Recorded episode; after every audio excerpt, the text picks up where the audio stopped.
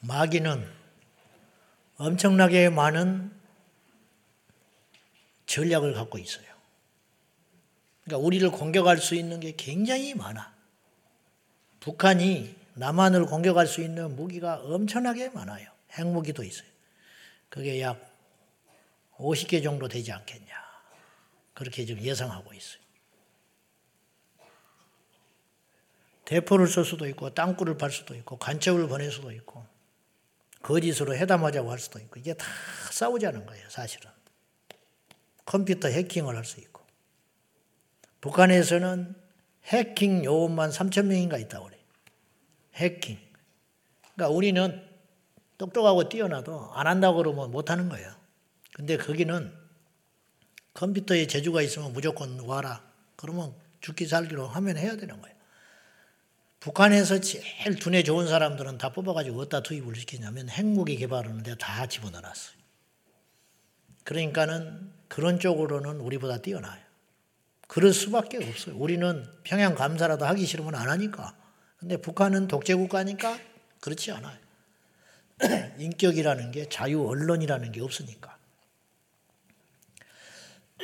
마찬가지로 마귀가 산 넘어 산이라고 이거 하나 막아놓으면 그 다음에 또 옆에가 터져. 뚝 터지듯이. 요거 하나 막은 사이에 또 저쪽에서도 또 터져. 이해돼요? 무슨 말인지? 그러니까 요거 하나만 계속 붙잡고 이겼다고 그러면 이건 바보 전치라는 소리예요. 옆에 터져가지고 물이 줄줄줄 새고 있어. 동성애만 문제가 아니에요. 교과서만 문제가 아니에요. 어디서 무슨 일이 생길지 몰라요. 동성애 아이돌 그룹이 있어요. 라이오네시스. 이것도 내가 시간이 없어서 근데 뭔 뜻이 있을 거예요. 라이오네시스라는 동성애 그룹이 있대요. 동성애자로 구성된 아이돌 그룹. 나는 그들을 혐오하거나 미워하자는 게 아니라 옛날 정상적인 세상 같으면 그런 사람들은 가수가 못 됐어요. 무슨 말인지 알죠? 그게 상식이야. 마약 중독한 사람이 있으면 예를 들면 그 사람은 국회의원 하면 안 돼. 마약 중독하고 국회의원하고 무슨 상관이 있어요? 그렇게 말하면 안 된다니까. 나는 차별하자는 게 아니라 외국에서 자격 없이 들어와 가지고 정체불명의 사람인데 우리나라에서 오래 살고 어쩌고 했다고 그 사람들이 오래 사니까 투표를 하게 됐다고 그 사람의 표를 얻기 위해서 그 중에 한 사람을 국회의원을 시키면 안 돼. 자스민 같은 사람은 국회의원 되면 안 돼.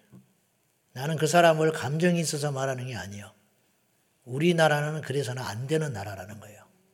그러면은 4년 동안 국회의원 하면서 뭐 하겠어? 나를 국회의원을 시켜줬어. 해라고 해도 안 할 사람이지만은. 그러면 내가 국회의원 들어가서 뭐 하겠어? 4년 동안. 나는 차별금지법 막는 운동만 해. 예를 들면, 교회를 누가 공격하려고 그러면 나는 목숨 걸고 지켜. 법을 만들고 설득을 해가지고. 그거 할 거 아니오. 자스민이라는 사람은, 이자스민인가 그 사람은 외국인 사람이에요. 필리핀 사람. 그러면 국회에 그런 사람이 들어가면 무슨 일을 하느냐. 제2의 외국인 좋아하는 법만 계속 만들 거 아니에요. 4년 동안. 그러니까 되면 안 된다 이 말이에요. 내 말은. 제 말이 틀린 말 아니죠. 마약 중독자가 국회의원 되면 뭐 하겠어. 마약을 합법적으로 하려고 하는데 목숨 걸 거 아니에요. 페미니스트가 국회의원이 되면 어떻게 되겠어. 남녀의 질서를 깨려고 할 거 아니에요. 그러니까 이제 이런 식이기 때문에 되면 안 된다 그런 뜻이에요. 동성애자 아이돌 그룹이 생기면 안 되는 나라인 거예요. 근데 됐어. 그것은 우리가 잘 분별을 해야 돼요. 세상이 발전했다고 생각을 해요, 사람들은.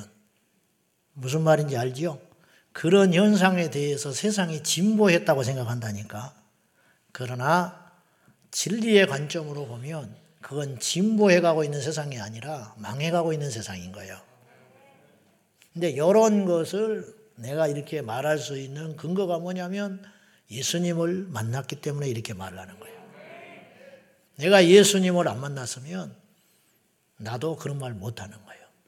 근데 교회를 다니거나 심지어는 강단에서 엄청나게 영향을 주고 있는 목사님들조차도 느슨하게 이런 식으로 접근을 해버리면 그 교인들은 전부 그렇게 따라가는 거예요. 소경이 소경을 인도한다는 식으로. 그러니까 교회가 등치만 크지 아무런 맥을 못 주는 거예요. 그래서 마귀는 그런 교회에 종탑에 올라서 졸고 있는 거야. 잘한다, 잘한다 하고. 이런 일이 벌어지고 있으니 어찌 되겠냐고. 그래서 깨어 있어야 된다 이런 뜻이에요. 아무튼 이 동성애자 아이돌 그룹에서 신곡을 발표했는데 이 뒷배경에는 비욘디 무지개라고 하는 재단이 돈을 댄다는 거예요.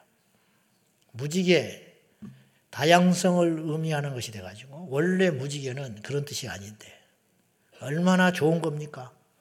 근데 오늘날 무지개는 한 색깔 빼가지고 육지개가 돼가지고 다양성을 상징하고 동성애를 상징하는 상징물이 돼버렸다. 비욘디 무지개, 무지개 뭐 어쩌고 저쩌고 그런 말 들어간 데는 거의 다 동성애 단체예요. 거기서 돈 내가지고 전략적으로 키우고 있는 거예요. 동성애자 아이돌 그룹에서 다음과 같은 노래를 발표했어요. 난 태초로부터 게이로 설계되었어.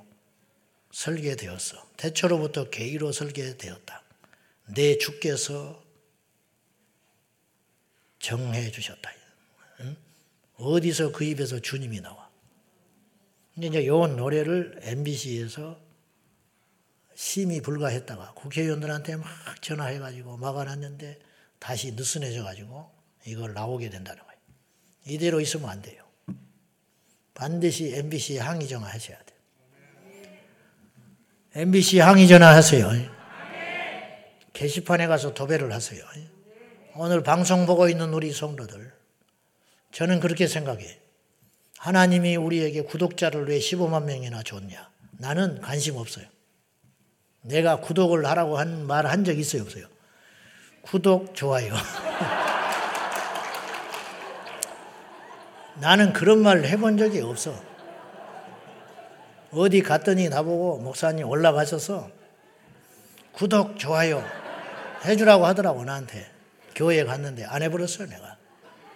절대 안 해요. 그게 뭐하는 짓이야. 구독자 늘려서 뭐하게. 에? 구독자 늘려서 뭐하게. 근데 우리 교회가 세 번째야. 이런 말 할 필요가 없는 말인데 그걸 내가 세 번째다 말하는 게 아니라 응?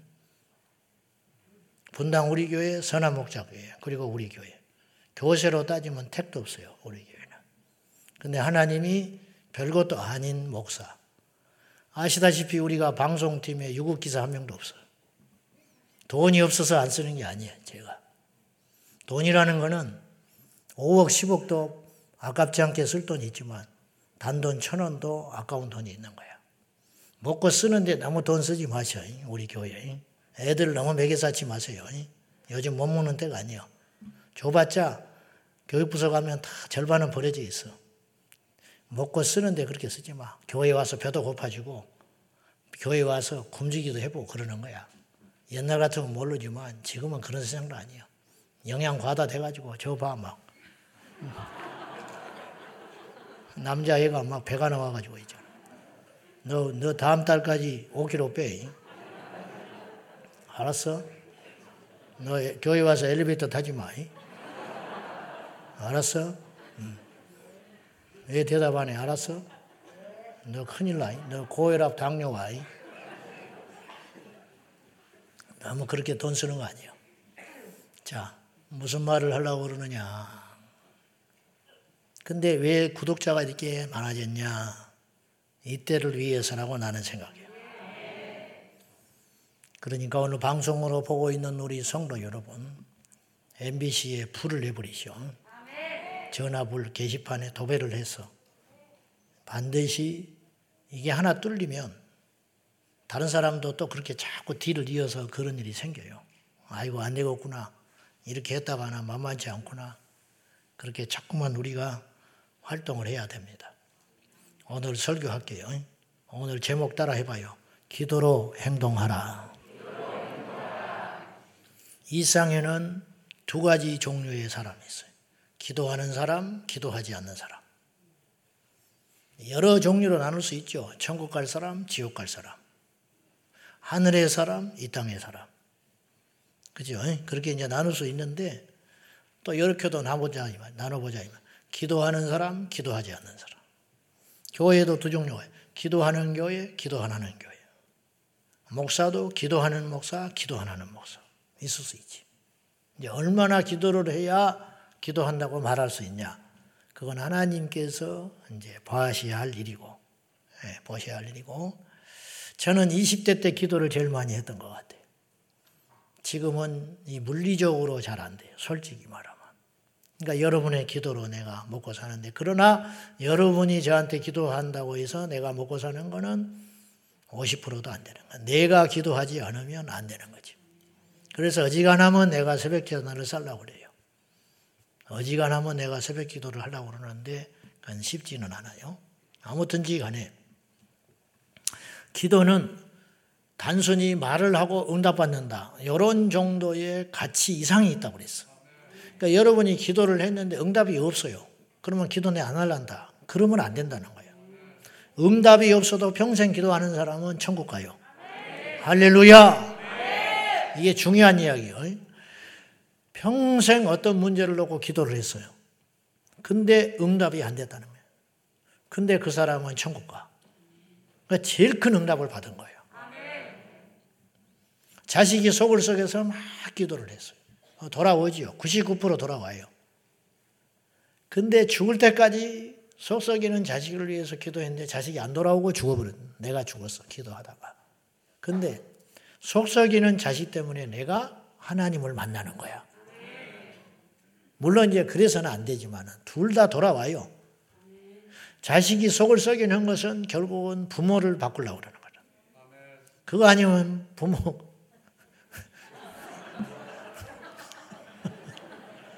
그래, 엄마 기도 많이 시키려고 속을 썩이는 거야, 지는가. 부모가 아멘을 해야지 지가 아멘을 하고 있네. 좋아요. 어쨌든 너도 곧 부모 되니까. 너도 자식 나보면 알아. 자, 그래서 제가 말씀드리고 싶은 것은 뭐냐면 기도라는 것은 응답 이상의 가치가 있더라. 그러니까 응답이 없어도 기도는 해야 된다 그런 뜻이에요. 기도하는 행위 자체가 위대한 신앙인이고 깨어있는 교회이고 주님이 기뻐하는 종인 거예요. 기도는 물론 응답이 전부는 아니겠지만 그래도 기도의 전제는 응답이죠. 응답이잖아요. 그래서 오늘 본문에는 기도가 한 종류가 아니고 기도가 세 종류가 있다. 다시 말해서 말로 하는 기도, 발로 하는 기도, 손으로 하는 기도가 있다 이 말이에요. 구하라 주실 것이요. 뭘로 구하는 거예요? 입으로. 찾으라. 뭘로 찾아다녀? 발로. 그러면 찾아내리라. 두드리라. 뭘로? 손으로. 물론 발로 두드리는 싸가지 없는 놈도 있지만 손으로 두드린다. 그러면 열릴 것이니라. 자, 구하라 이런 뜻이에요. 구하라. 구한다는 말은 말로 기도하라 그런 뜻인데 우리가 입술로 기도하는 게 거의 보편적 기도라고 생각하고 있어요. 근데 오늘 말씀은 뭐냐면 기도의 범위를 확장시켜라 이 말이에요. 여러분 확장시키면 풍성해집니다. 기도를 말로만 한다고 생각하면 말로 하는 기도의 응답밖에 못 받는 거예요. 그러니까 오늘 이 기도의 범위, 기도의 정의를 확장시키면 우리의 기도의 열매가 풍성해질 줄로 믿습니다. 그래서 이 두드리는 기도, 찾는 기도도 기도라고 여러분이 생각을 해야지. 오늘 예수님이 구하라, 찾으라, 두드리라. 이게 다 응답을 위한 전제 조건이다. 그런 뜻이에요. 그러니 먼저 구할 때 입으로 구하는 것인데 입술로 구할 적에 전제 조건이 있어요. 그게 뭐냐? 믿음을 전제로 하는 거예요. 믿음을. 의심하지 마라. 주님께서는 어느 정도로 의심을 하지 말라고 그랬냐면 이미 구하고 간구하는 것은 받은 줄로 믿으라. 병 낫기를 구했거든 병이 나은 자처럼 그렇게 행동하고 문제를 놓고 기도했으면 그 문제가 사라진 자처럼 근심하지 말고 한나가 그래서 한나가 자식이 없어서 하나님 앞에 계속 기도했는데 엘리 제사장이 축복 기도를 해요. 근데 이 엉터리 같은 엘리 제사장한테 안수를 받고 돌아가서 다시는 근심이 없었더라. 이게 놀라운 이야기입니다. 기도했는데 집에 가서 근심이 없었다. 자식이 없는데 그 때문에 속쓰려하고 자식이 없는 때문에 근심하고 자식이 없는 것 때문에 불평하고 낙심하지 않고 그때부터 얼굴빛이 펴져버렸다래요. 다른 사람들이 이렇게 물어봤을지 몰라. 요새 뭐 좋은 일 있어? 그랬었어요. 응? 맨날 그렇게 기도하고 그러더니 요새 무슨 일 있어? 있지? 그랬어요. 그게 뭘까? 하나님께서 주신다는 거야. 이게 믿음의 기도를 한 다음의 자세다. 이런 사람이 몇 명이나 있을까? 1000명 중에 하나? 10,000명 중에 하나? 우리 중에 몇이나 있을까? 나는 쉬울까요? 그런데 그것이 믿음의 기도라는 거죠. 기도했으면 받은 줄로 믿고 살아라는 거예요. 자, 우리의 믿음의 기도는 어느 정도 위력이 있는가? 우리의 믿음의 기도는 어느 정도의 능력이 있는가? 마가복음 11장 23절과 24절 시작. 내가 진실로 너희에게 이르노니 누구든지 이 산더러 들리어 바다에 던져지라 하며 그 말하는 것이 이루어질 줄 믿고 마음에 의심하지 아니하면 그대로 되리라. 그러므로 내가 너희에게 말하노니 무엇이든지 기도하고 구하는 것은 받는 줄로 믿으라. 그리하면 너희에게 그대로 되리라. 아멘. 이제 우리는 이제 한계를 찾고 걷죠. 사실 그래요. 감기는 기도했을 때 열이 금세 내릴 것 같은 생각이 들어요. 근데 내 몸 안에 있는 이 암덩어리는 쉽지 않을 것 같아. 솔직히 그런 마음이 있는 거예요, 우리 안에. 근데 응답을 위해서는 그 한계를 뛰어넘어라! 그런 뜻이에요. 쉽지 않다는 거 잘 알아요. 예수님이 우리를 더 잘 알지요. 근데도 예수님이 왜 이런 이야기를 하셨을까? 우리 주님은요, 말이 안 되는 소리는 하신 적이 없어요. 말이 안 되는 소리는 하신 적이 없다고. 소녀가 죽었는데 잔대. 다들 비웃었어요. 정신 나갔다. 죽은 지 지금 시간이 지나가지고 이제 뻣뻣이 굳어버렸는데 시체인데. 죽은 것이 아니라 잔다. 잤으니까 깨웠지. 내 친구 나사로를 깨우러 가자. 제자들이 뭐라고 그랬는지 알아요? 주여 차라리 잠들었으면 좋겠어. 죽었다고 연락을 받았는데 차라리 그리고 시간이 지나버렸는데 장례 중이라는데 깨우러 간대. 그러니까 희망사항인 줄 안다는 거예요, 제자들은. 그래서 이렇게 말하는 거예요. 그러니까 희망사항을 말했었잖아요, 우리가. 차라리 죽지 않고 잔다고 그랬으면 자고 있다면 좋겠어. 우리 그런 말 할 수 있잖아요. 이게 꿈이라면 좋겠어. 근데 예수님은 그냥 위로하려고 혹은 격려하려고 희망사항을 말씀한 게 아니라 예수님은 진짜로 깨우러 가셨어요. 그 주님이 우리에게 이렇게 말해요. 이 산이 있냐? 이 산을 믿음으로 저 바다에 던져지라. 그렇게 기도하면 정말로 그 기도가 믿음의 기도라면 언젠가 그 산이 없어지는 날이 온다. 우리 주변에 그런 일이 일어나고 있어요. 여러분 누차 말하지만은 우리가 응답받고 잊어버린 게 숱하게 많다니까요. 여러분이 기도하고 응답받았는데 지금 편안해지고 응답받고 해결되니까 잊어버린 거예요, 지금.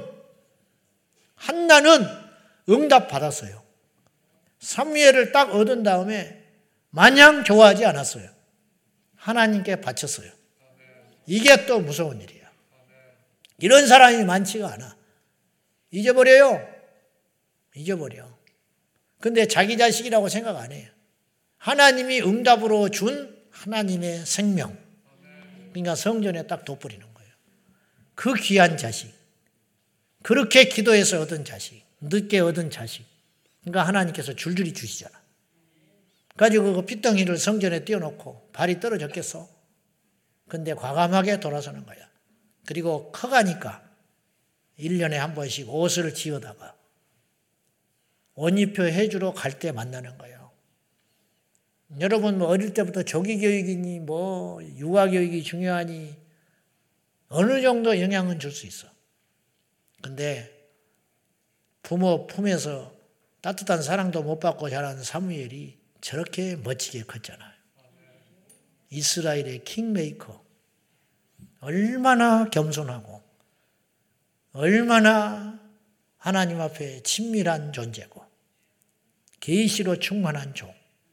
온 이스라엘에 사무엘같이 사랑받고 존경받은 선지자가 그 이후에도 그 전에도 많지 않았어요. 그를 모든 사람이 존경하고 사랑했어요.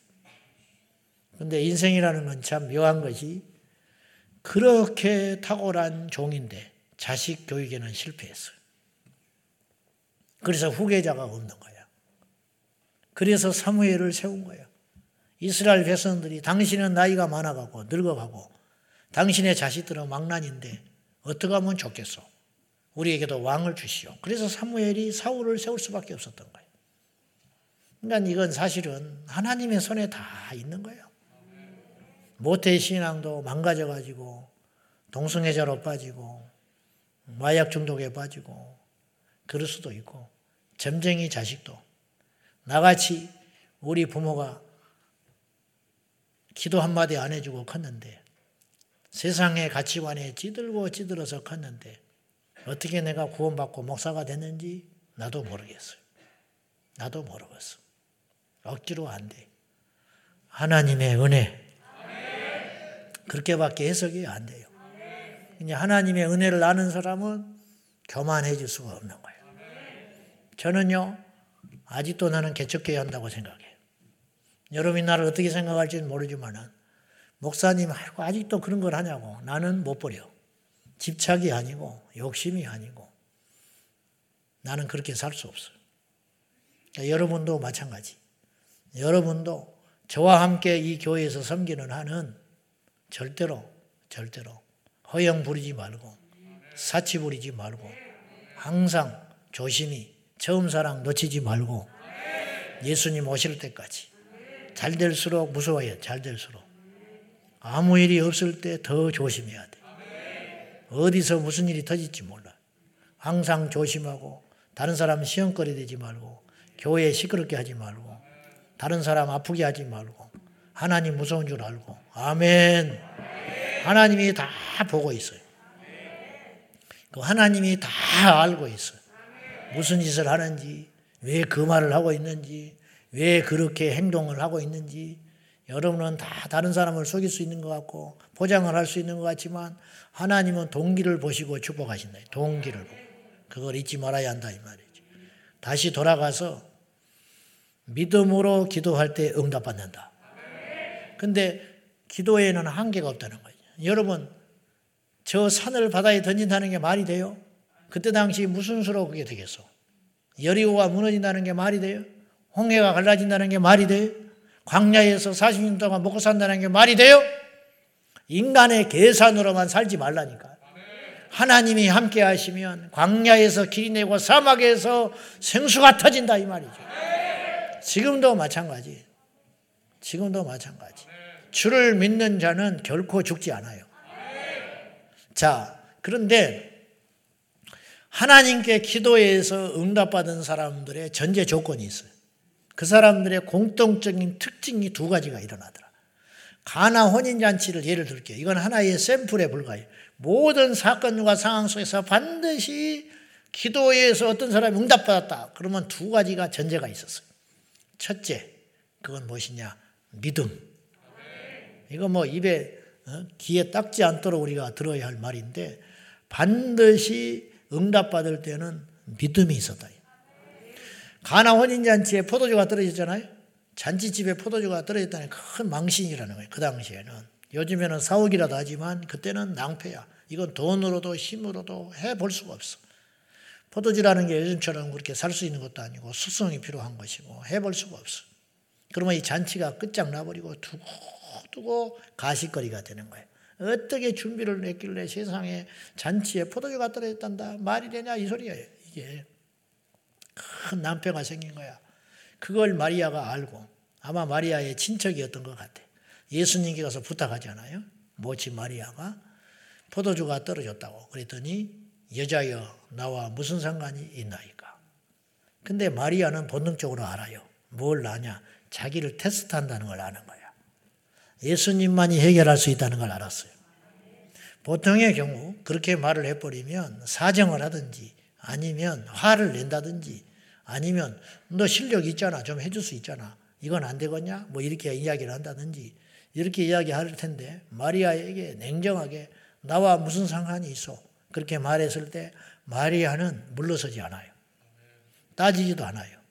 그러나 돌아서서 믿음의 행위를 해요. 뭐냐? 하인들을 불러다가 이렇게 말해요. 저분이 분명히 무슨 말씀을 하실 것이다. 말이라고 안 했어요. 무슨 말씀을 하시든지 그대로 해라. 그러니까는 주님께는 답이 있다. 해결책이 있다라는 걸 본능적으로 알았어요. 마리아가 왜 이런 믿음을 갖게 됐느냐? 같이 산 세월이 얼만데. 그는 출생의 비밀을 알고 있는 유일한 존재야. 마리아는 예수님의 출생의 비밀을 정확히 알고 있는 유일한 분이야. 그러니까 이 세상에 하늘이 두 쪽 나도 예수 그리스도를 하나님의 아들로 인정할 수 있는 분이 마리아예요. 그러지 않겠소? 제자들이 안 믿어도 마리아는 알 거 아니야. 요셉이 안 믿어도 자기는 믿을 거 아니요. 자기만은 알잖아. 천사의 방문을 받아서가 아니라 자기가 성령으로 잉태하여 남자를 알지 못한 상태에서 동정녀의 몸으로서 예수님을 출생했기 때문에 이분이 어떤 분인지를 누구보다 잘 알 거 아니에요. 그리고 그동안 살아온 세월이 있잖아. 그분이 행했던 기적과 이적, 어릴 적부터 보아왔던 그 신비함, 그런 역사들을 수없이 경험을 했기 때문에 그것이 누적되어 있기 때문에 그 하인들에게 담대히 이렇게 말할 수 있었어요. 무슨 말씀을 하시든지 그대로 하라. 그건 무슨 뜻이냐? 너희들의 이성과 너희들의 생각으로는 감당할 수 없는 말씀을 분명히 하실 것이다. 합리적인 이야기를 한다면 그런 말을 할 필요가 없는 거고 믿음은요 도전이요. 도전. 여러분 1 더하기 1 해가지고 2 그러면 기도할 필요가 없는 거예요. 기도라는 건 뭐냐면 불가능에 도전하는 거예요. 기도라는 건 뭐냐면 내가 할 수 없는 일을 할 수 있는 것이 기도라고요. 내가 할 수 있는 일을 하면 뭐하러 기도합니까? 내가 해버리고 말지. 여러분 뭐하러 남에게 부탁합니까? 내 혼자 다 할 수 있는데. 왜 부탁해요? 혼자 못하니까 부탁할 거 아니에요. 내가 안 되니까 기도하는 거예요. 내가 못하니까 기도하는 거예요. 그건 절대로 잘못되거나 비겁한 일이 아니에요. 역시 주님께서 얼토당토 않는 말씀을 하셨어요. 포도주를 당하는 동아리가 있는데 돌항아리가 있는데 거기에다가 물을 부으라. 여러분이랑 붙겠어요? 안 붙지. 똑똑하니까. 여러분이랑 붙겠어요? 안 붙지. 내가 교회 다닌 세월이 얼만데. 여러분이랑 붙겠어요? 안 붙지요. 안 붙어. 절대로 안 붙는다고. 근데 부었어요. 무슨 말씀을 하시든지 그대로 행해라. 역시 예수님은 이해할 수 없는 걸 조건으로 말하셨어요. 죽은 나사로 앞에 돌에 무덤에 돌을 치워라. 어떻게 치워? 치워서 뭐하게? 깊은 데로 가서 그물을 던져라. 미쳤어요? 얕은 데 있는 거예요. 거기는 그물을. 깊은 데 던지면 안 된다고요. 깊은 데는 낚시로 잡는 거라니까.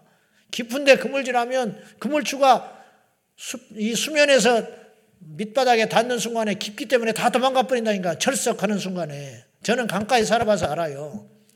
절대 토망질은 깊은 데다 하는 거 아니에요. 바보 천치라는 짓이야. 고기가 아무리 오글거려도 깊은 데다가 그물 던지면 한 마리도 못 잡아요. 가만히 있나요, 고기가. 그래서 얕은 데 그물 하는 거예요. 근데 예수님은 깊은 데 가서 그물을 던지라고 그랬어. 말이 되냐고요. 그러니까 말이 안 되니까 뭐가 필요하냐면 믿음이 필요한 거예요. 깊은 데로 그물을 던져도 내가 지금까지 평생에 이런 거는 듣지도 못했고 내가 어부 생활이 수십 년인데 깊은데 그물을 아예 던져본 적도 없어. 왜냐? 던지나 마나라니까. 그건 상식이고 본능이라 경험이고 이치고 논리고 일상의 어떤 그물도 깊은데 그물 던져서 잡을 수 있는 고기는 없어요. 근데 어부도 아니고 목수가 오셔가지고 나더러 어부에게 깊은 데로 그물을 던지라. 그런데 믿음으로 던졌어요. 돌 항아리에 물을 갖다 부어라. 포도주를 갖다 부으라 그래야 돼. 포도주. 근데 갖다 부으라.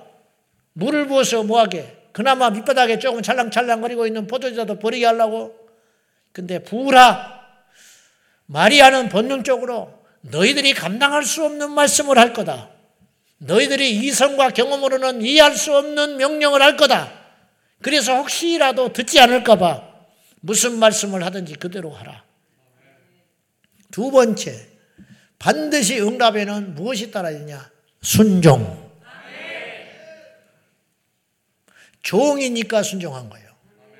종이니까. 주인님은 순종 못해요. 예수님이 그리고 마리아가 그 연회장의 주인을 불러다가 포도주가 떨어졌어? 예. 큰일 났네. 그러면 물을 갖다 부어. 이렇게 째려볼 거라고. 미쳤나. 응? 염장지르나.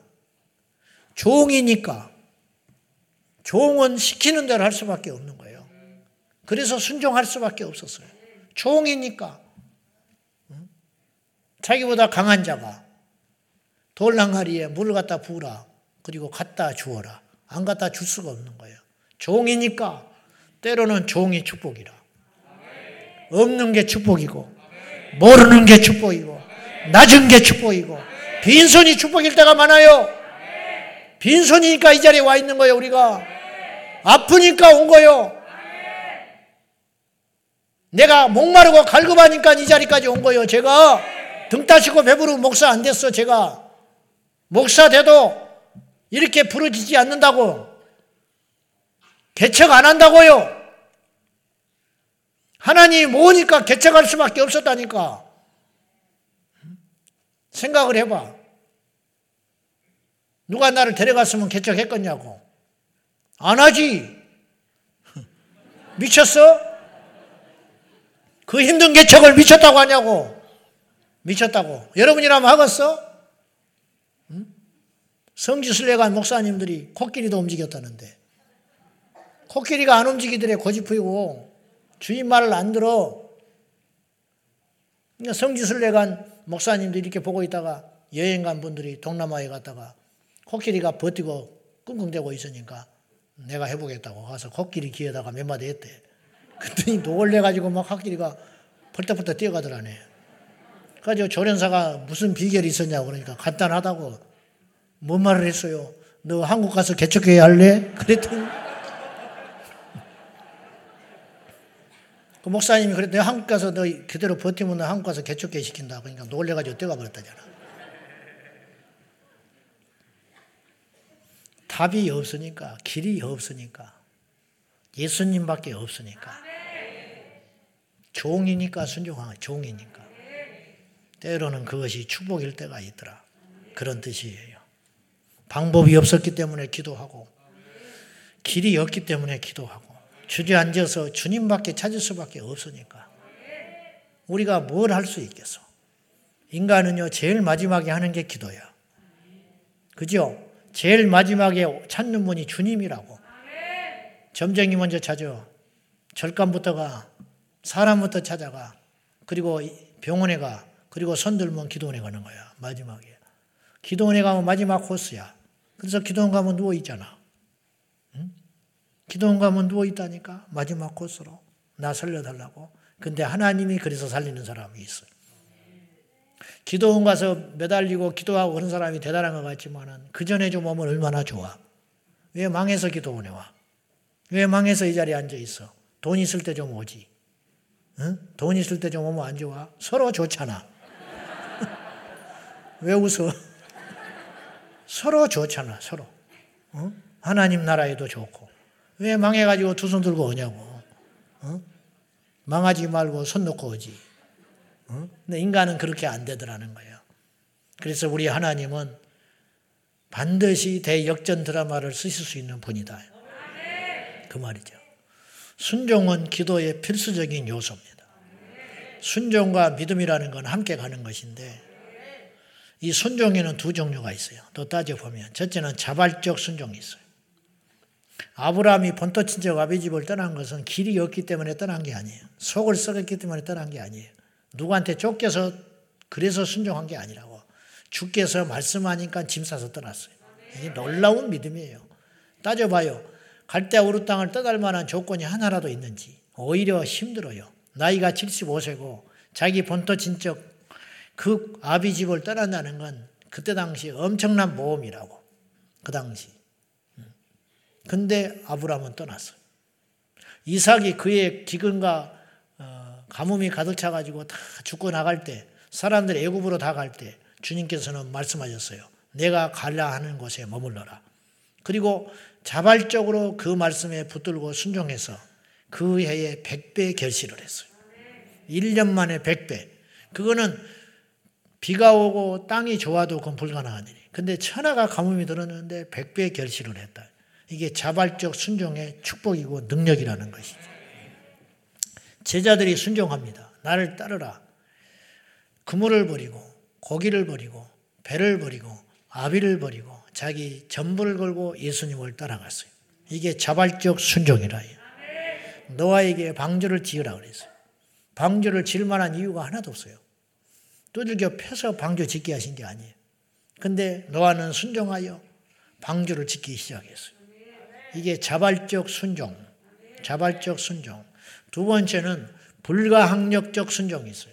이게 무슨 말이냐. 어쩔 수 없는 순종. 억지로 진 십자가도 축복이라고 제가 그랬어요. 작년 고난주간에 기억나요? 억지로 진 십자가도 축복이다. 구레네 시몬이 억지로 십자가를 쳤어요. 근데 그 후대가 복을 받았어요. 그 자식은 그 아내는 바울에게 어머니 같은 존재가 됐고 그 자식은 바울의 동력자가 됐어요. 이걸 어떻게 해석하냐. 로마서 16장에 보면 나오거든요. 그러니 억지로 진 십자가도 복을 받은 거예요. 구레네 시몬이 십자가를 지고 싶어서 진 게 아니라니까요. 속으로 재수없이 걸렸다. 구경 갔다가 그 많고 많은 사람 중에 십자가 사형틀 끌고 가는 그거 구경하러 갔다가 예루살렘에 올라왔다가 우연히 해필 많고 많은 사람 중에 그 시간에 구경하다가 너희 와서 지어. 무서우니까 로마 군병이 시키니까 할 수 없이 그걸 짊어지고 골고다 언덕으로 올라갔는데 하나님은 그것도 기억하셨다. 이건 불가항력적 순종의 사람들이 있었어요. 고기잡이에 실패한 베드로이니까 할 수 없이 깊은 데 그물을 던졌어요. 여러분 배가 만선이라면 예수님의 소리가 들려왔겠어? 안 들려와요. 깊은 데로 그물을 던지라. 비웃고 집에 가버리는 거예요. 별 정신 나간 사람 봤다고. 그럴 거 아닙니까? 근데 실패했잖아. 자기의 방법으로 안 됐잖아요. 그러니까는 그 말씀이 들어오는 거예요. 여러분이 교회에 와서 말씀이 들어오는 이유는 고난이 있기 때문이에요. 여러분이 교회에 와서 하나님 앞에 기도가 되는 이유는 내가 지금 하나님 앞에 엎드릴 수밖에 없는 최적의 조건을 가졌기 때문에 오는 거예요. 이 중에 상당수는 실패했기 때문에 와서 예수 믿고 다시 회복 중에 있는 거예요. 그것이 축복입니다. 그것이 은혜입니다. 물론 그렇지 않고 돌아오면 제일 좋지만은 그럴 확률은 많지가 않아요. 그래서 참 그런 사람은 복받은 사람 중에 복받은 사람이지요. 순정한 종종 천연기념물 같은 그런 사람이 있어. 뭐냐면 예수를 3대 4대 믿고 자기 형, 이번에 내가 간 집회 간 그 교회 목사님도 그렇더만 5형제인가 뒀는데 전부 목사가 됐더만. 대단하더만. 초등학교 때 성경을 12번 읽었대. 나는 할 말이 없어요. 이제 그분이 그렇게 말한 게 아니라 내가 그분 참 귀해서 이 진흙 속에 숨겨둔 진주 같은 분이구나. 그래서 내가 나중에 이게 보니까 간증하신 게 있더라고요. 그래서 내가 쭉 듣고 이제 가보니까 자기 이제 모태로부터 예수를 믿었고 그랬는데 자기 아버님도 목사님이에요. 늦게 목회하셨다. 늦게 50 넘어서 목회하시고 자기 큰형님 목회하시고 둘째 형님 목회하시고 자기 목회하고 자기 뭐 누나가 동생은 뭐 사모가 되고 뭐 어쨌든 5형제가 다 주의 길이 걸었는데 초등학교 때 부모님이 기도를 하라고 그러고 성경 읽으라 하니까 초등학교 때 순종해가지고 읽으니까 12번을 읽었대. 그런 사람이 얼마나 있어요. 엄청난 거죠. 그리고 하나도 삐뚤어지지가 않았어요. 가지고 쭉쭉쭉 하다가 이제 주의 종이 되라 그걸 하네요. 그래가지고 이제 이분이 어느 학교를 가게 됐는데 학교에서 가라는 학교가 있었대요. 근데 이제 거기를 갈까 하는데 부모님이 갑자기 여기로 가라 그러더래요. 근데 마침 이렇게 보니까 면접을 봐야 되는데 학교에서 가라고 하는 학교는 주일날 오후에 면접이 있더래요. 근데 부모님이 가라고 하는 학교는 이제 어차피 목사가 될 사람인데 일반 학교를 가라고 한 거예요. 그래서 이제 일반 학교를 가기로 했는데 그 길을 보니까 대학은 좋은데 과가 신설된 처음 생긴 과예요. 그러니까 이제 불확실하잖아요. 선배도 없고. 근데 부모님이 여기를 가기를 원하더래. 그래서 순종했대. 근데 마침 그 학교는 미션 스쿨이라 토요일 날 면접을 하더래. 그러니까 단순하게 여러분 이거 봐요. 하나님이 나는 이런 거 보면 너무 부러워. 내가 그런 것이 없었기 때문에. 내가 부족했기 때문에. 내가 강팍했기 때문에. 내가 잔머리를 너무 많이 썼기 때문에. 내가 다시 살면 그렇게 안 살 것 같기 때문에 그런 분을 보면 내가 너무너무 부러워. 그리고 너무너무 막 뭐라 할까? 막 그대 앞에만 서면 난 이렇게 작아지는지 막 그런 느낌이 들어요. 막 똥바가지를 쓰고 있는 것 같아. 그런 분 만나면 너무너무 대단해요. 근데 이분은 토요일 날 면접을 한다고 하니까 그냥 간 거예요. 주일 날 오후는 안 가. 왜냐 주일날 오후에는 주일학교 교사 반사해야 되니까 어차피 가라고 해도 안 갈 판이었대. 세상에 이렇게 산다 이 말이에요. 우리 청년들을 잘 배워요. 인생의 생사화복은 하나님께 있어. 내 자랑은 아니지만 내가 장신대를 갈 때 학교가 후기였어. 경기 보라고 난리 법석을 난 안 봐버렸어. 우리 부모님이 나중에 이렇게 설득했어. 경기 봐서 떨어지면 하나님 뜻으로 알고 거기를 가거라. 교회도 안 다니는 양반이 그때는 하나님 뜻을 이야기하는 와, 다급하니까 하나님을 팔아버리더만. 어떻게든 아까우니까 신학대학 안 보내려고. 전기 보라는 거예요. 그래서 이제 마음을 돌이키게 하려고. 가가지고 떨어지면, 시험 봐서 떨어지면 거기 가거라. 근데 나는 그렇게 가기 싫었어요. 하나님 앞에 떨어지면 간다. 난 싫다. 나라도 기분 나빠서 안 간다. 근데 이제 그때 어떻게 그런 용기가 있었는지 모르겠어요. 자, 이제 이분이 이제 이렇게 어릴 적부터 그렇게 잘 순종하고 기도하고 말 다 했잖아요. 초등학교 때 성경 12번 읽었다는데.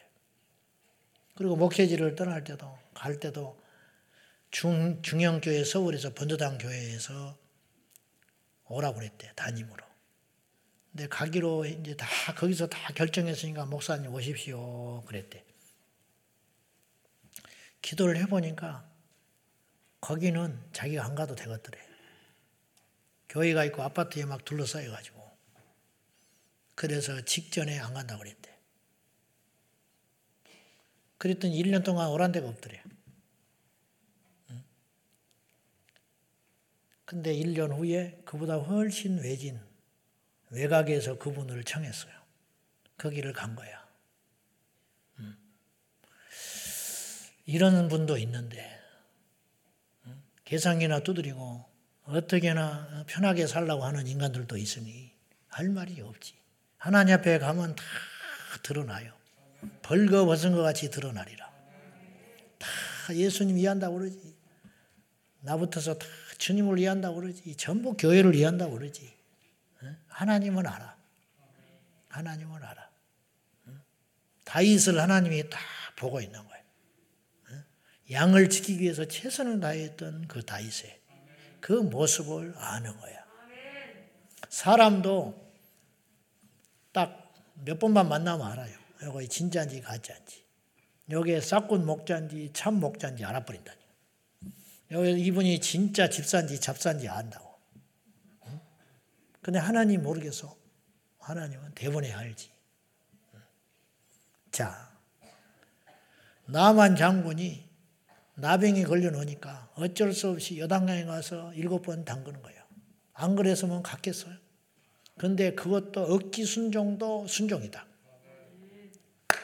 다시 정리해보면은 하나님 앞에 구하여 응답받으려면 반드시 두 가지가 있어요. 첫째는 믿음. 두 번째는 순종. 구할 때 우리 하나님은 우리가 구하는 것보다 더 좋은 걸 주신다. 네. 할렐루야. 네. 아브라함은 엘리에셀이 자기 상속자인 줄 알았어요. 그래서 주님 앞에 이렇게 이야기를 했어요. 엘리에셀이나 내 상속자가 되기를 원하나이다. 충직한 종이 있는 거예요.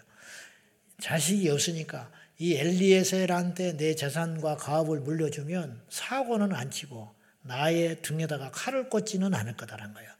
그러니까 이 종이 순적하게 내 유산의 상속자가 되면 좋겠습니다. 주님은 말씀하셨어요. 내년 이맘때에 네게 자식이 있으리라.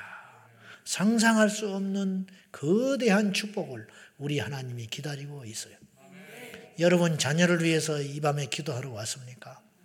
우리 청년들에게 앉아있고 찬송하고 기도하고 막 손들고 기도하는 애들 보면 부럽지요. 여러분 자식이 머지않아 여기 앉아있어요. 얘들도 다 똑같았어요. 얘들도 엉망진창이에요. 지금도 엉망진창인데 옛날에 오죽했겠어요. 여기 앉아가지고 이렇게 쇼를 하고 있어도 틈만 나면 밖에 가서 쓸데없는 짓거리 하고 다니는 것들인데 여기 앉아있는 것들을 믿으면 안 돼요. 학교의 모습을 봐야 돼요. 집구석에 가서 무슨 짓을 하고 있는지를 봐야 된다. 너무 뭐 내리쳐서 미안하네. 뭐 사실이니까. 사실. 나는 알고 있어요. 지난 여름에 여러분이 한 일을 알고 있다. 나는 알고 있어요. 집에서 여러분이 무슨 짓을 하고 있는지 알고 있다. 손 하나 까딱 안 하고 양말 하나도 안 빨고 하는 것들이 여기 오면 교회 오면 막 밀걸레질을 하고 있어요. 아이고 내가 제주도 가가지고 집에서는 지 예비 양말 하나 안 빨아주고 어디 어깨나다 안 주물어 주는 것들이 제주도 선교 가니까 할머니 할아버지들한테 뒤에서 이 짓을 하고 있는데 참 가증스러워. 내 새끼도 이러고 있더만. 내 새끼도 막 발을 만지고 있더라. 내 양말도 더럽다고 안 만진 것들이 할아버지 할머니 발 막 마사지 해준다고 막 이 짓거리 하고 있더라. 아이고 내가 그래도 이쁘대. 그래도 언제 해보겠어. 예수님이 좋다. 복음이 귀한 것이다. 교회가 이렇게 놀라운 것이고 걔들이 언제 가서 그렇게 해보겠어. 그것이 다 재산이라고. 그것이 다 평생 살아가는데 엄청난 에너지가 되는 거야. 교회가 이렇게 좋아. 예수님이 좋은 걸 어떡하냐고.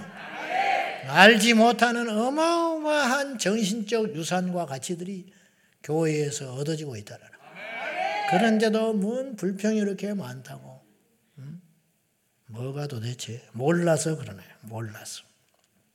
자, 근데 이제 12절에 한번 봐요. 요 말씀이 조금 앞뒤가 안 맞는 말씀처럼 보여요. 기도에 대한 말씀을 하시다가 느닷없이 12절을 이야기했어요. 그러니까 12절만 딱 띄면 문제가 안 돼요. 근데 또 더 기가 막힌 건 그러므로라고 이야기했어요. 그러므로라는 말은 위에 말씀하고 연결을 시키는 거예요. 연결. 한번 봐요. 11절부터 12절까지 봐요. 시작. 너희가 악한 자라도 좋은 것으로 자식에게 줄 줄 알거든. 하물며 하늘에 계신 너희 아버지께서 구하는 자에게 좋은 것으로 주시지 않겠느냐. 그러므로 무엇이니 남에게 대접을 받고자 하는 대로 너희도 남을 대접하라. 이것이 율법이요 선지자니라. 이게 도대체 무슨 말이에요? 아무리 읽어도. 각기 구절에는 다 금쪽같이 귀한 말씀인데 연결을 딱 시키니까 연결이 안 되네. 무슨 말이냐? 기도에 대한 말씀하셨잖아요. 구하라, 찾으라, 두드리라. 좋습니다. 그러면서 하는 말이 악한 자도 좋은 자에게는 자식은 좋은 걸 줄 줄 안다. 그것도 이해했어. 우리 하나님께서 하물며 나쁜 걸 주겠냐? 알겠습니다. 그런데 그러므로 너희가 무엇이니 남에게 대접을 받고자 하는 자는 그대로 남을 대접해라. 이렇게 이야기가 끝나버린 거예요. 기도를 하다가 사랑의 실천처럼 보이잖아요. 이게 도대체 뭐냐? 이거는 기도하고 연결시키면 기가 막힌 메시지가 나와요. 뭐냐? 여기서 남이 누구냐? 하나님. 나는 이제 그렇게 해석을 해봤어요. 뭐냐? 네가 상대방에게 존중을 받길 원하거든 상대방을 존중해라. 네가 상대방에게 대접받길 원하면 목사 대접받길 원하면 남을 잘 대접. 성도 대접을 하면 성도가 목사 대접을 하는 거예요. 남편을 남편으로 대접을 하면 남편이 아내를 아내로 대접하는 거예요. 야 그럼 뭐 그러지. 그래 안 그래. 야 그럼 뭐.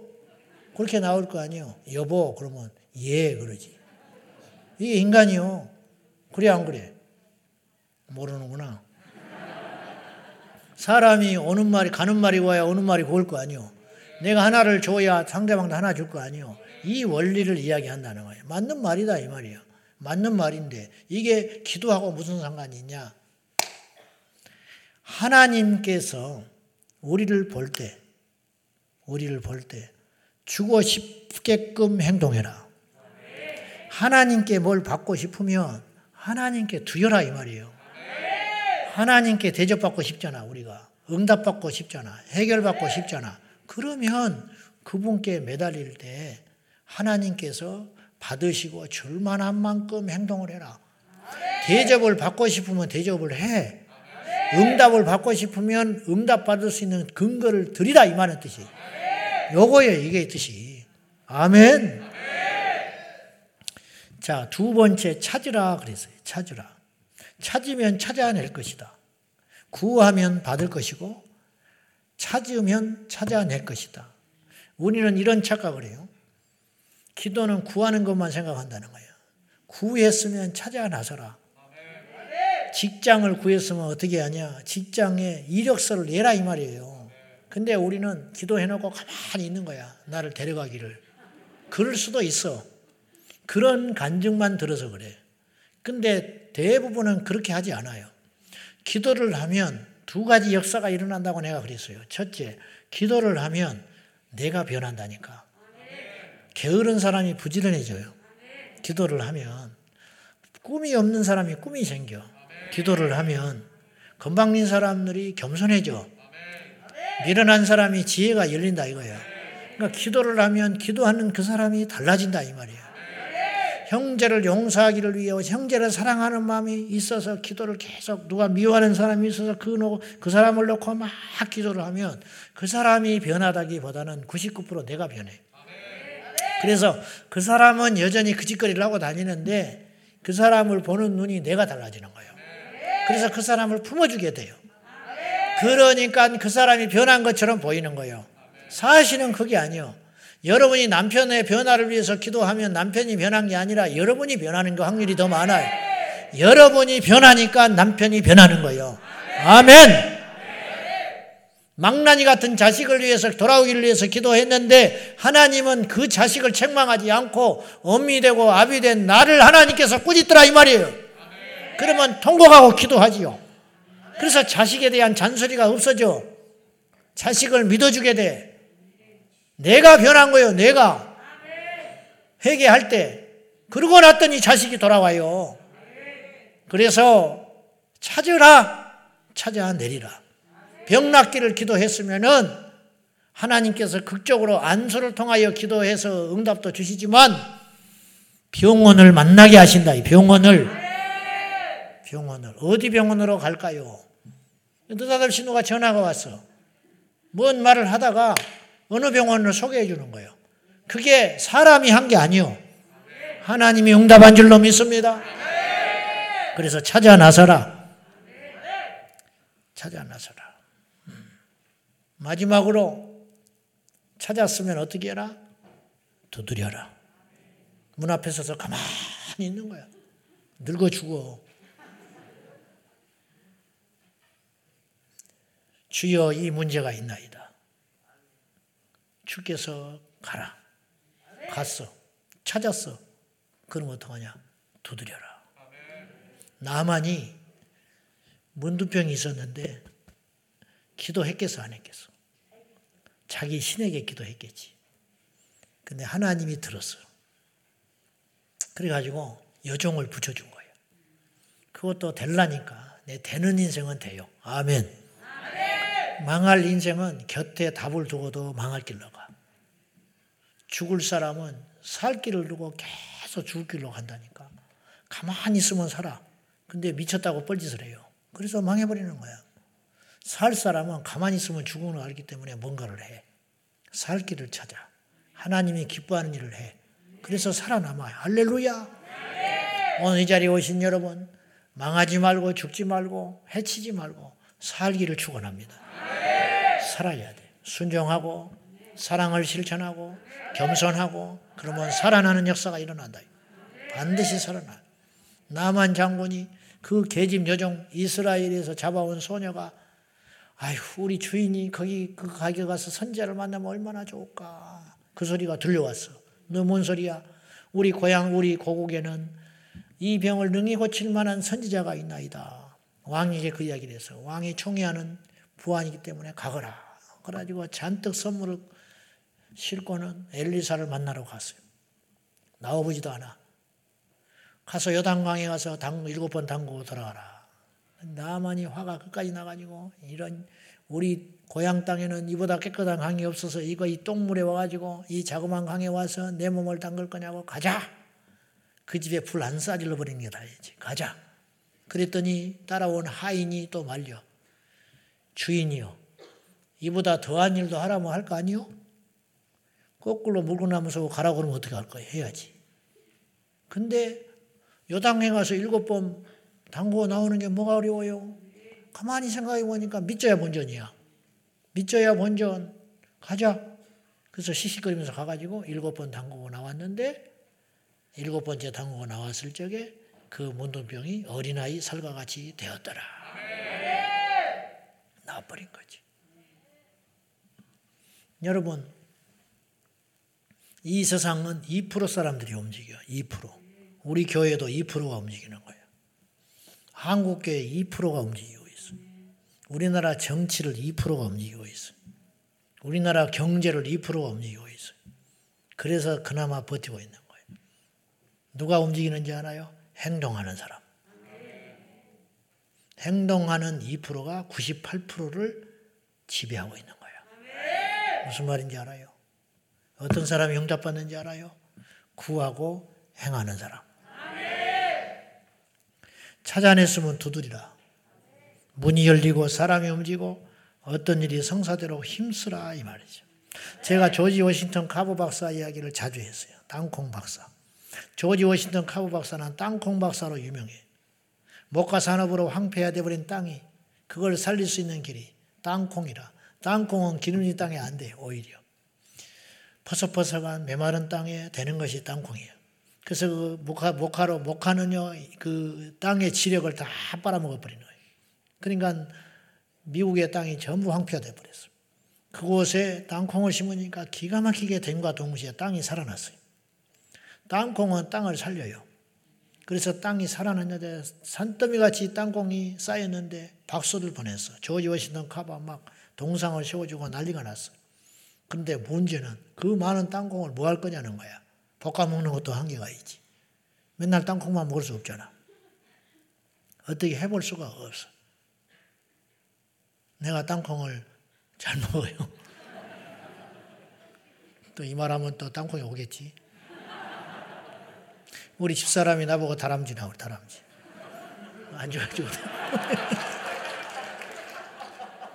땅콩 까먹고 앉아있어요. 땅콩이나 까먹고 있어야지 내가 뭐 담배를 피우고 있어 술을 먹고 있어. 다람쥐같이 땅콩 쳐먹고 있다고 그래. 하나님께 기도를 했어. 하나님은 위대하십니다. 하나님은 천지를 만드시고 능치 못할 일이 없습니다. 숲에 가서 하나님을 찬송하고 있었어요. 그때 하나님 말씀하셨어요. 네가 하고 싶은 기도를 해봐라. 주여. 땅콩을 어떻게 하면 좋겠습니까? 그랬더니 그때 주님이 이렇게 말하셨습니다. 땅콩을 짊어지고 연구실로 들어가라. 그 땅콩을 짊어지고 연구실로 들어갔어요. 그리고 만들려고 할 때 하나님께서 지혜의 문을 열어주셔가지고 200가지 물건을 만들었어요. 미국 경제가 살아나버렸어요. 특허를 얻었으면 세계적인 재벌이 될 만한 사람인데 그 당시. 조지 워싱턴 카버는 특허로 한 푼도 취하지 않았어요. 왜냐? 하나님이 주신 지혜다. 누구든지 마음대로 써라. 그래서 그 당시 포드 자동차, 헨리 포드, 미국의 자동차 왕 헨리 포드는 대통령으로 만나려면 미리 약속하고 만나야 할 만큼 대단한 인물이 헨리 포드. 그리고 조지 워싱턴 카버는 흑인이에요. 그 당시 흑백이 노예 해방이 됐다고 하지만 사실은 별거 아니에요. 근데 언제든지 헨리 포드가 만나려고 하면 달려와서 만나는 인물이 누구였냐? 조지 워싱턴 카버. 그렇게 훌륭하고 존경받는 인물이 조지 워싱턴 카버예요. 평생 독신으로 살면서 우리 주님만을 찬양하며 그렇게 멋지게 살다가 하나님 앞에 갔어요. 그가 하나님께 기도하여 그런 역사를 이루었다. 두드리는 기도를 통해서. 어떤 이가 설교의 능력을 구하는 기도를 했다면 날마다 기도를 하는 것도 중요하지만 주여 내게 말씀의 능력을 주십시오. 그렇게 기도를 했으면 성경을 부지런히 봐야 돼. 주여 내게 말씀의 능력을 주십시오. 그러면 다른 목사님 설교를 많이 들어야 돼요. 정필도 목사님은 여기에 기가 물러질 때까지 설교를 들었대. 그 어르신이 카세트 테이프를 늘어질 때까지 들어버렸더라. 어떤 목사님 설교를 잘한다. 그러면 늘어질 때까지 들어버렸대. 그 장신의 교회도 얼마나 큰 교회인데 새파란 목사가 설교를 좀 한다. 그러면 구해가지고 이 옛날에 워크맨에다가 담아가지고 기가 짓무르고 테이프가 늘어질 때까지 그 설교를 듣고 들었더라. 이것이 설교의 능력을 얻는 비결이라. 설교의 능력을 구했으면 그것을 해라 이 말이에요. 우리 청년들이 직장을 구했으면 돌아다니라 이 말이에요. 돌아다녀야지 이력서도 안 내고 앉아가지고 교회 와가지고 맨날 주여 주여 하고 앉아가지고 있다가 시간이 지나면 또 핸드폰도 좀 끄적끄적 하고 있다가 돈은 떨어지고 누가 오는가 보고 있다가 오면은 어디 가서 빵이나 뺏어먹을 생각이 나고 있고 컵라면이나 한쪽 구석에 처박혀 앉아가지고 끄적끄적 먹고 있고 나이는 30, 40 돼가지고 그렇게 믿지 마라 이 말이에요. 뭘 배워? 영어도 배우고 기술도 배우고 자격증도 따고. 목사님 그거 안 따고 싶어서 안 따요? 따나. 어떻게든지 살아야 할 거 아니에요. 기반이 접해야 장가를 가고 시집을 가지. 누가 와? 누가? 기도한다고 올 줄 알아? 오지. 오긴 오는데. 무슨 말인지 알아? 무슨 말인지? 기도를 했으면 장가 가려고 기도를 했으면은 열심히 내 몸을 만들어 가지고 일터를 만들어 가지고 누가 오게끔 만들어야지. 꽃을 피워놔야 나비가 날아오지. 꽃도 안 피고 응? 어디 썩어 자빠져 가지고 있는데 나비가 날아오겠어? 응? 그래 안 그래? 무슨 말인지 알아요? 이해됐으면 아멘해. 아멘해. 그러니까 구하라. 찾으라. 두드리라. 전도해. 영혼을 구원하려고 우리 집안 식구 전도하려고 하면은 전도를 해야지. 기도를 했으면 가서 전도해라 이 말이에요. 전도. 주일이 다가오는데 자기 배우자한테 교회 가자는 소리를 한마디도 안 해. 교회를 가겠어? 가고 싶어도 못 가. 속으로 가고 싶은 마음도 좀 있다고. 그래서 없을 때 성경도 뒤적거리고 그래 혼자. 사실은 카메라 설치해봐 안 그러는가. 사람이라면 자기 와이프가 수십 년 교회를 다니는데 성경책을 안 뒤져봐 그랬어? 주보를 안 쳐다봤겠냐고. 응? 교회 이래, 제자광성교회 이름도 희한하다. 아이고 헌금이 이렇게 왔네. 숫자가 이 숫자네. 어디 우리 집사람 이름 있는가 볼까. 안 볼 것 같아? 가지고 밖에서 소리 나면 얼른 덮어버리고 담배 피우고 앉아있지. 그렇게 속으로 가자 그러면 올 사람도 있다고. 열에 한 명은 지금 말을 안 하니 갈 수가 있냐고. 맨날 교회 가지 마라 핍박하고 그런 과거 전략이 있는데 어느 날 교회 좀 갈까? 그런 말을 할 수가 있겠어요? 기도를 했으면 전도를 하라고. 기도를 했으면은 영상 한번 봐요. 화면 보여줘봐요. 이게 이제 이용희 교수님이 아이 낳기 운동화. 저분은 장가도 안 간 분인데 왜 저러고 있나 몰라. 본인은 장가도 안 가고. 예수님도 2000년 전에 태아로 오셨다. 낙태하지 마라. 그 다음 교과과정 개정안 저거 반대하는 분들이 추운 날씨 엄동설 안에 저렇게 서 있어요. 그 다음 계속 저렇게 눈을 맞고 지난 12월 달에 집회를 했어요. 저런 분들이 있어서 교과과정 그나마 세계 유례 역사가 없이. 오늘 조영기 변호사님이 와서 그런 말을 하셨어요. 목사님, 세계 교회사를 새로 쓰고 있습니다. 그렇게 이야기를 해요. 세계 교회사를 새로, 세계 교회사 속에 교회가 똘똘 뭉쳐가지고 교과서를 바꾸는 역사는 없었다는 거예요. 우리나라가 유일해. 포괄적 차별금융법을 저런 분들 때문에 막아내고 있는 거예요. 기도하고 행동했기 때문에, 점원들이 길거리 가서 행동하고 있기 때문에, 서울시 교육청, 경기도 교육청, 세종시 그 교육청 앞에 가서 지금도 이 추운 날에 피켓을 들고 성형용을 막아내고 우리 아이들을 음란과 잘못된 교육에서 지켜내자고 이름 없이 그 길거리에서 피켓을 들고 피켓 기도회, 피켓 시위가 아니요 1인 피켓 기도회를 지금 전국적으로 하고 있기 때문에 이것이 막아지고 있다. 포괄적 차별금융법, 제가 1000곳에 하는 것이 지금 꿈인데 100개 정도 생겼어요. 이게 빨리빨리 번져가지고 1000개가 제주도에서부터 저 문산 파주까지 열릴 수만 있다면 이 나라는 포괄적 차별금융법을 완전히는 아니지만 막아내는데 엄청난 디딤돌이 될 수 있어요. 기도하고 행동하는 그리스도인들이 있기 때문에 이것들이 지켜지고 막아지고 있다라는 뜻입니다. 구하십시오. 찾아 나서십시오. 두드리십시오. 이달 30날, 1월 30날부터 2월 1일까지 월화수 안성 사랑회교회 수양관에서 우리 거룩한 방파제 영성 지도자 집회가 준비되고 있습니다. 그래서 전국에 깨어있는 포괄적 차별금융법을 막아서고자 하는 우리 성도들의, 주의 종들의, 그리고 시민단체들, 영적인 단체들의 각별한 참여를 부탁합니다. 우리가 외쳐야 이 세상이 달라집니다. 두드려야 달라집니다. 우리 교회 마라나타 전도대, 제가 밴드에 보고 울컥울컥 할 때가 많아요.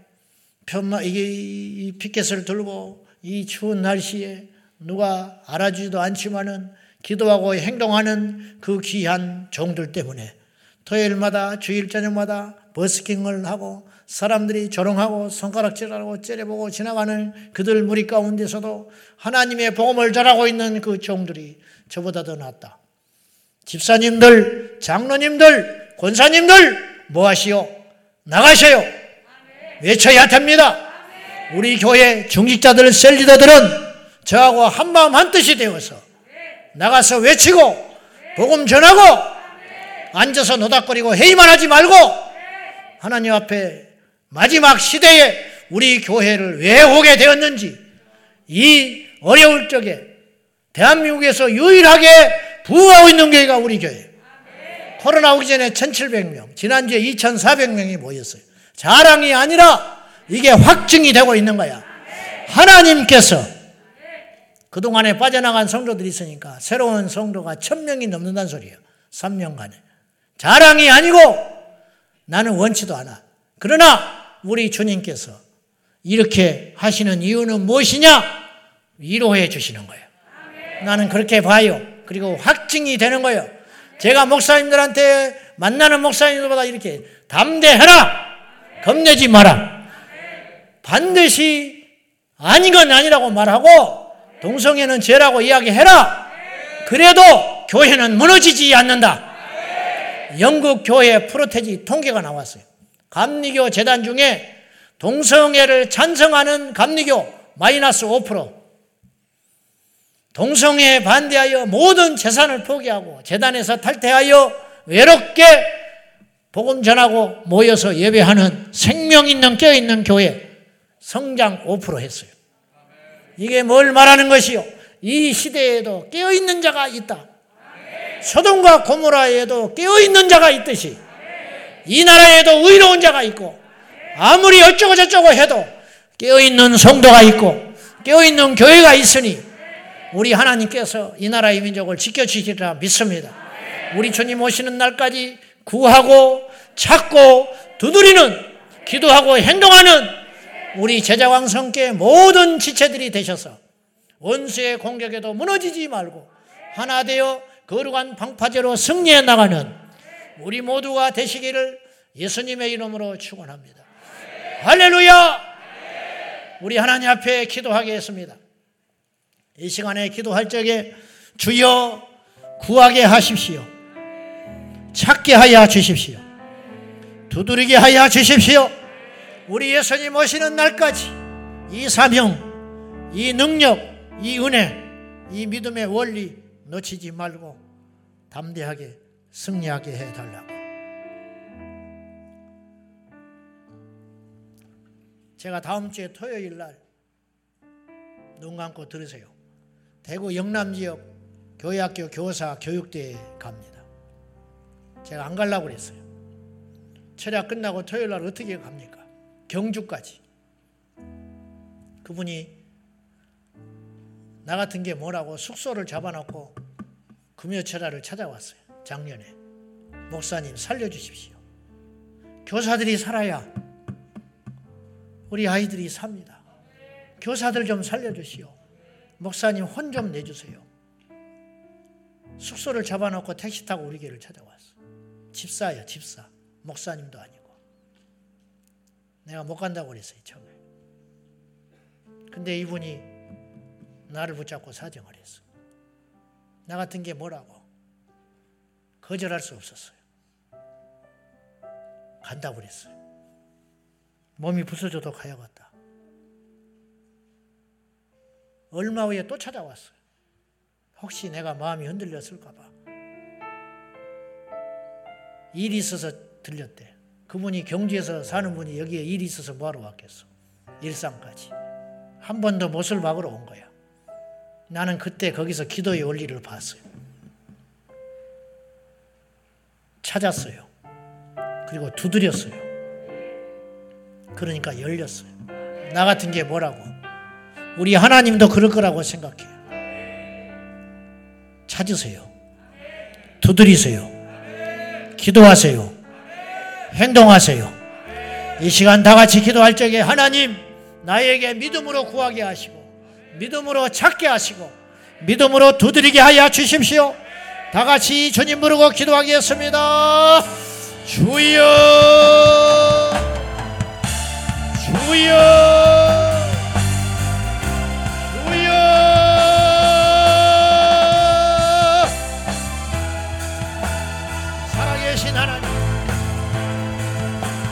구하겠습니다. 찾겠습니다. 두드리겠습니다. 응답해 주시고 찾게 하여 주시고 열려지게 하여 주시옵소서. 예수의 이름으로 찾으라. 예수의 이름으로 구하라. 예수의 이름으로 두드리라. 하나님 아버지 우리 모두가 생명 걸고 기도하고 구하고 찾고 두드리는 역사가 일어나게 하여 주시옵소서. 이 밤에 우리에게 기도의 능력을 주시옵소서. 이 밤에 우리에게 기도의 영을 부어주시옵소서. 기도의 영을 부어주시옵소서. 주여 이 나라 이 민족 이 땅의 교회 세계 열방을 놓고 우리가 하나님 앞에 기도하게 하소서. 예수의 이름으로 기도하게 하소서. 예수의 이름으로 기도하게 하여 주시옵소서. 예수의 이름으로 승리하게 하여 주시옵소서. 아버지 하나님 앞에 나갑니다. 생명의 하나님 능력의 하나님 역사하여 주시옵소서. 영광과 존귀와 찬송을 함께 합당하신 하나님 아버지 인도하여 주시옵소서. 역사하여 주시옵소서. 생명의 주여 믿습니다. 기도의 영을 부어주시고 우리 사랑하는 제자광성교회 모든 지체들이 하나님 안에서 변화되게 하시고 새로 가지게 하시고 아버지 하나님 일어나게 하시고 빛을 발하게 하여 주시옵소서. 빛을 발하게 하여 주시옵소서. 새로워지게 하여 주시옵소서. 온전해지게 하여 주시옵소서.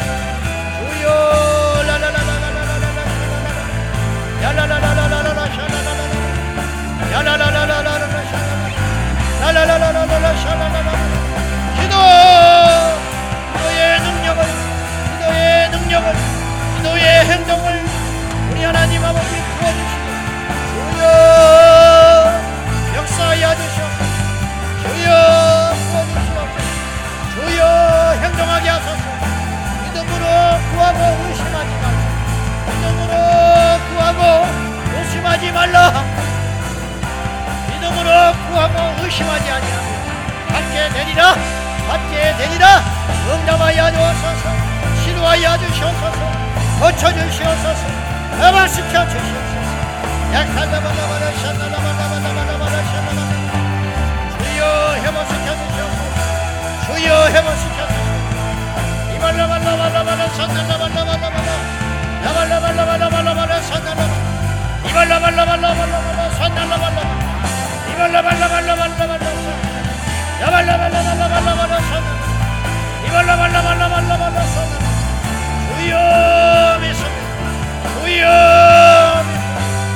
능력의 하나님 아버지 역사하여 주시옵소서. 인도하여 주시옵소서. 주장하여 주옵소서. 깨어있으라 행동하라. 깨어있는 예수의 사랑, 깨어 일어나는 영사가 되었소. 예수 이름으로 일어나는 영사가 주여 일어나게 하여 주시옵소서. 믿음의 주의 온전하게 하시옵소서. 예수 그리스도, 예수님만이 나의 힘, 예수님만이 나의 능력, 예수님만이 나의 전부가 되십니다.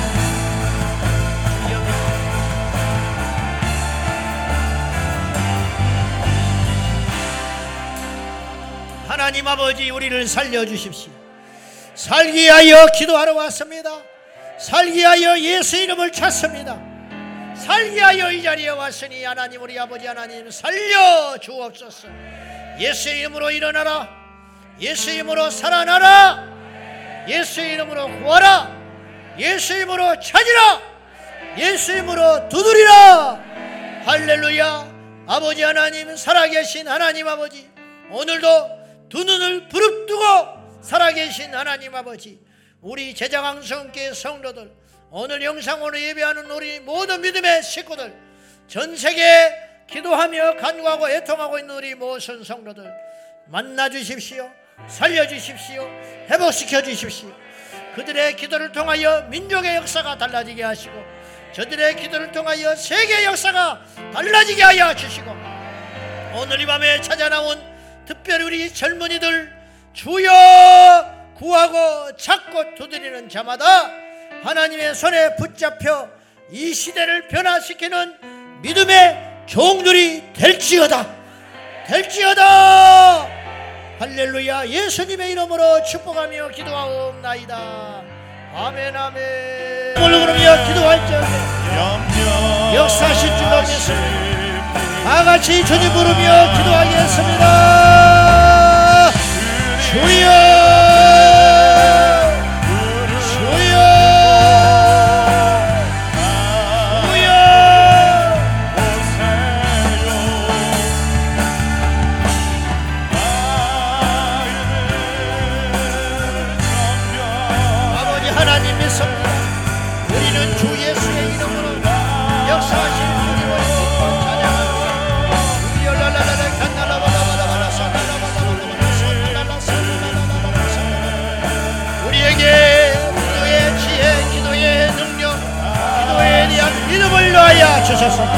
예수 이름으로 구하고 예수 이름으로 간구하고 예수 이름으로 바라는 자마다